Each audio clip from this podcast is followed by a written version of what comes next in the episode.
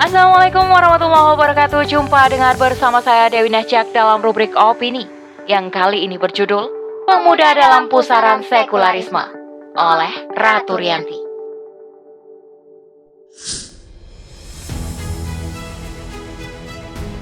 Sekularisme atau pemisahan agama dari kehidupan telah mengakar dalam benak pendidik maupun peserta didik sehingga tidak mampu mencetak generasi yang berakhlak tinggi. Akibatnya, pergaulan bebas makin marak terjadi. Selengkapnya, tetap di podcast Narasi Pos Media. Narasi Pos, cerdas dalam literasi media, bijak menangkap peristiwa kunci. Pemuda idealnya menjadi generasi yang mampu mengubah peradaban dunia. Sayangnya, saat ini banyak dari kalangan pemuda justru terjerumus pada pergaulan bebas. Ini menjadi persoalan tersendiri di negeri kita yang mayoritas muslim.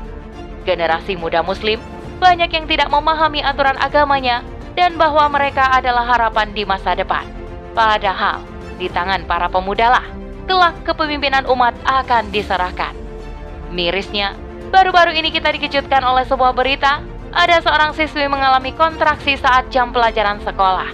Informasi yang dihimpun kompas.com. Kejadian tersebut terjadi pada Rabu 31 Agustus 2022. Pada awalnya, siswi tersebut mengikuti pelajaran seperti biasa. Tetapi secara tiba-tiba pada jam pelajaran kedua, dirinya mengeluh sakit di perut. Mengetahui hal itu, pihak sekolah segera melakukan tindakan dengan membawanya ke puskesmas setempat. Saat dicek, diketahui siswi tersebut ternyata sedang mengalami kontraksi dan kemudian dirujuk ke rumah sakit untuk mendapatkan perawatan lebih intensif. Kapolsek Jumapolo AKP Hermawan menjelaskan pihaknya turut mendampingi kasus siswi SMA tersebut. Berdasarkan pengakuannya, ia dihamili oleh pacarnya dari SMA yang berbeda. Perkara ini kemudian diselesaikan secara kekeluargaan. Kedua pihak menyepakati keduanya dinikahkan meskipun usia keduanya belum genap 19 tahun, sehingga harus menempuh dispensasi nikah dari PA Karanganyar. Hal ini menjadi fakta pergaulan bebas menjadi problem besar dunia pendidikan. Kasus siswi mengalami kontraksi di sekolah sepatutnya menyadarkan bahwa kelonggaran aturan untuk siswi hamil atas nama hak anak justru membuka lebar siswi hamil di luar nikah. Pendidikan yang seharusnya mampu mencetak generasi muda yang taat pada syariat, faktanya justru sebaliknya. Itu terjadi karena sekularisme telah dijadikan asas dalam menjalankan sistem pendidikan saat ini.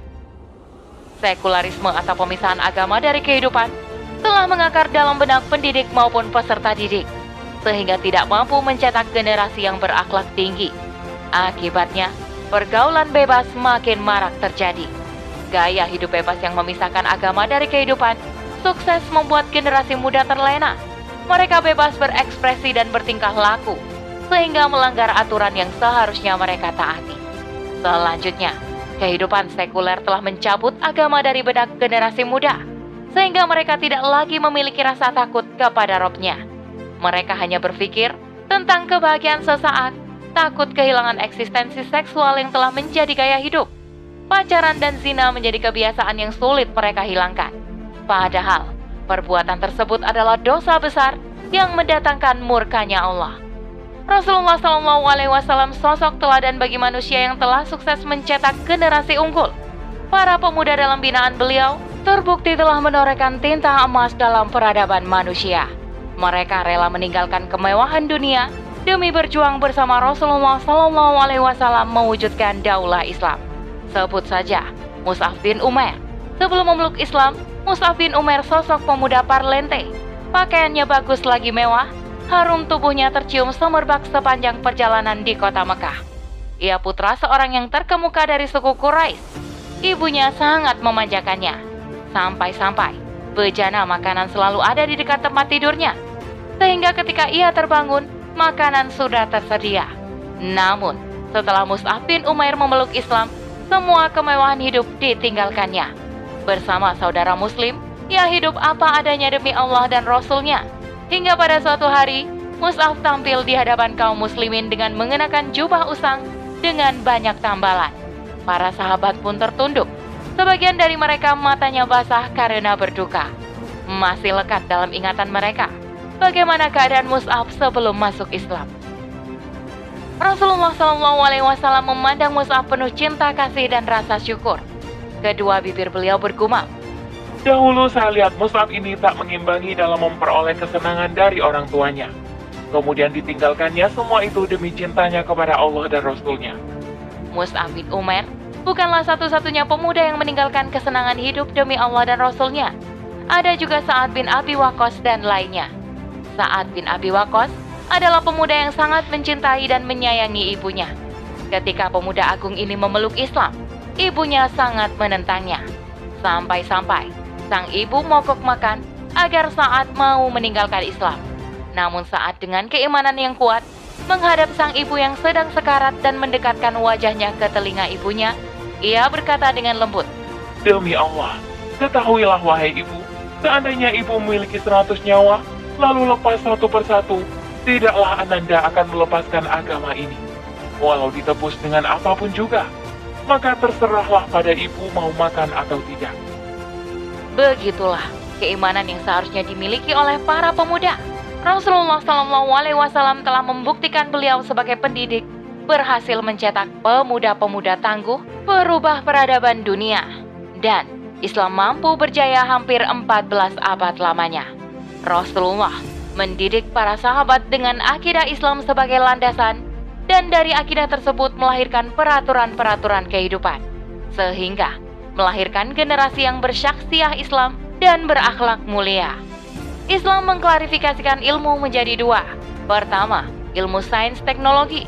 Ilmu sains teknologi adalah pengetahuan yang didapat melalui observasi, eksperimen, dan inferensial. Misal, ilmu fisika, kedokteran, kimia, dan lainnya. Kedua, sakofah. Sakofah adalah pengetahuan yang didapat dengan cara informasi, penggalian atau istinbat. Talaki alias pertemuan dan komunikasi, yaitu pengetahuan yang bersifat informatif, derivatif, dan perjumpaan secara langsung, seperti ilmu sejarah, bahasa, filsafat, dan ilmu yang tidak melalui eksperimen. Standar bagi ilmu sains, teknologi, dan sakofah adalah akidah Islam. Jika bertentangan dengan akidah Islam, maka tidak boleh diambil, dan sebaliknya jika tidak bertentangan dengan akidah Islam, maka boleh diambil. Negara wajib menjadikan akidah Islam sebagai dasar kurikulum pendidikan dan bukan sekularisme. Sehingga tujuan pendidikan akan tercapainya peserta didik diarahkan untuk membangun persepsi dan memiliki integritas kepribadian Islam yang tinggi untuk dapat mengamalkannya dalam kehidupan sebagai bentuk kesadaran akan hubungannya dengan penciptanya yaitu Allah SWT. Dengan akidah Islam dan dengan kesadaran bahwa manusia adalah makhluk bagi penciptanya yaitu Allah SWT, maka peserta didik akan paham bahwa Islam mengatur seluruh aspek kehidupan termasuk tata pergaulan pria dan wanita. Adapun aturan Allah berkaitan dengan interaksi pria dan wanita, Pertama, Islam memerintahkan bagi pria dan wanita menundukkan pandangan. Perintah ini ada dalam Al-Quran Surah An-Nur ayat 31. Masing-masing mereka hanya boleh melihat sesuatu yang dihalalkan oleh syariat. Pelarangan itu untuk menjaga kehormatan keduanya. Pasalnya, mata mampu menghantarkan syahwat. Rasulullah bersabda, Memandang wanita adalah panah beracun dari berbagai macam panah iblis. Barang siapa yang meninggalkannya karena takut kepada Allah, maka Allah akan memberi balasan iman kepadanya yang terasa manis baginya. Hadis riwayat Al-Hakim dalam Al-Mustadrak nomor 7875. Kedua, wanita muslimah diwajibkan untuk menutup auratnya dengan jilbab dan khimar. Perintah wajib mengenakan jilbab bagi muslimah terdapat di dalam Al-Quran Surah Al-Ahzab ayat 59. Jilbab adalah pakaian longgar, satu jahitan, tidak membentuk tubuh, dan diulur dari atas hingga bawah semisal jubah. Jilbab ini dikenakan di luar pakaian rumah atau mihnah dan dikenakan ketika seorang muslimah keluar rumah. Sedangkan kerudung atau khimar, perintahnya ada di dalam Al-Quran Surah An-Nur ayat 31.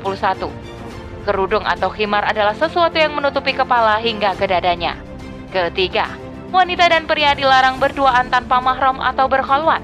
Rasulullah SAW bersabda, Janganlah seorang pria berkholwat dengan seorang wanita tanpa disertai mahramnya, karena Sesungguhnya yang ketiganya adalah setan. Hadis riwayat Ahmad. Seorang laki-laki tidak boleh berkholwat dengan seorang wanita kecuali wanita itu disertai mahramnya. Hadis riwayat Muslim. Keempat, Islam melarang campur baur antara pria dan wanita alias ikhtilat.